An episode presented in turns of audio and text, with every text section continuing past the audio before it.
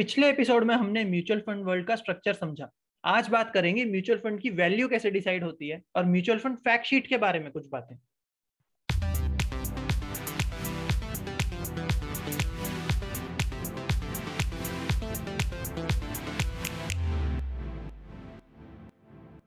थोड़ा सा पिछले एपिसोड में चले जाते हैं। आप हमें पचास हज़ार रुपए देकर गए थे मैनेज करने को। ऐसे ही थोड़ा थोड़ा अमाउंट करके काफ़ी लोगों ने हमें पैसे दिए और टोटल अमाउंट हो गया पाँच लाख रुपए। अब जो प्रॉफिट होगा, वो सबको बांटना है प्रोपोर्शनेटली तो उसके लिए यूनिट्स डिसाइड होती हैं स्टार्टिंग में।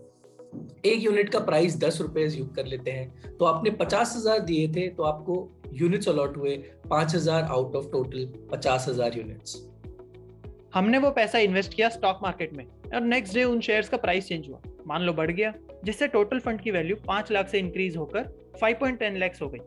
ये दस हज़ार का प्रॉफिट जो हुआ, उसको डिस्ट्रीब्यूट किया जाएगा सबको नंबर ऑफ़ यूनिट्स के बेसिस पे। तो आपकी पर यूनिट वैल्यू बढ़कर टेन रुपीज़ से टेन पॉइंट टू रुपीज़ हो जाएगी। अब इसको म्यूचुअल फंड के हिसाब से समझते हैं। म्यूचुअल फंड जब भी नई स्कीम लेकर आता है तो उसे न्यू फंड ऑफ़र बोलते हैं, जो एक इन्विटेशन है इन्वेस्टर्स को पैसा इन्वेस्ट करने का। पैसों के बदले म्यूचुअल फंड यूनिट अलॉट हो जाते हैं। ये सुनने में एक शेयर के आईपीओ से काफ़ी सिमिलर लग रहा होगा, लेकिन एनएफओ में आपको किसी भी टाइप का लिस्टिंग गेन नहीं मिलता। जब भी अंडरलाइंग इन्वेस्टमेंट एग्ज़ाम्पल स्टॉक्स जिसमें इन्वेस्ट किया हुआ है अच्छा परफॉर्म करेंगे तो आपके फंड की वैल्यू बढ़ेगी। इसके अलावा और किसी भी तरह का गेन नहीं होता। अब जैसे जैसे फंड मैनेजर पैसे इन्वेस्ट करके प्रॉफिट अर्न करता है, वो डिस्ट्रीब्यूट होता रहता है डेली और आपकी यूनिट्स की वैल्यू इंक्रीज या डिक्रीज होती रहती है, जैसे हमारे एग्ज़ाम्पल में हो रही थी।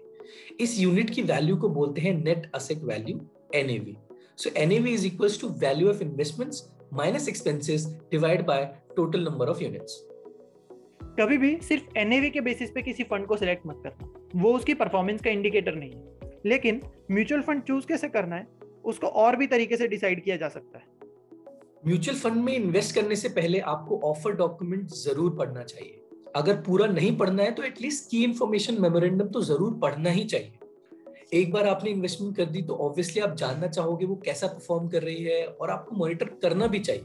उसके लिए काम आती है म्यूचुअल फंड की फैक्ट शीट फैक्ट शीट में इंपॉर्टेंट इन्फॉर्मेशन होती है स्कीम की, जैसे इन्वेस्टमेंट ऑब्जेक्टिव क्या है फंड मैनेजर की डिटेल्स एनएवी क्या है फंड का टॉप होल्डिंग्स कौन सी है सेक्टोरल एक्सपोजर फंड की पास परफॉर्मेंस कैसी है परफॉर्मेंस उसकी इंडेक्स से कंपैरिजन में कैसी है, ये सारी चीज़ें हैं जो एज एन इन्वेस्टर आपको जाननी चाहिए।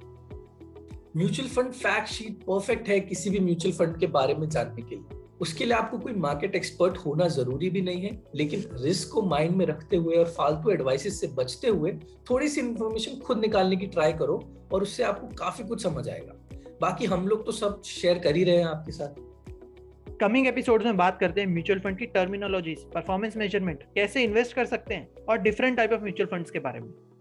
थैंक यू हमारी पॉडकास्ट को सुनने के लिए। हम आपको एक फाइनेंशियल गाइडेंस देना चाहते हैं ताकि आप कॉमन मनी मिस्टेक्स ना करें।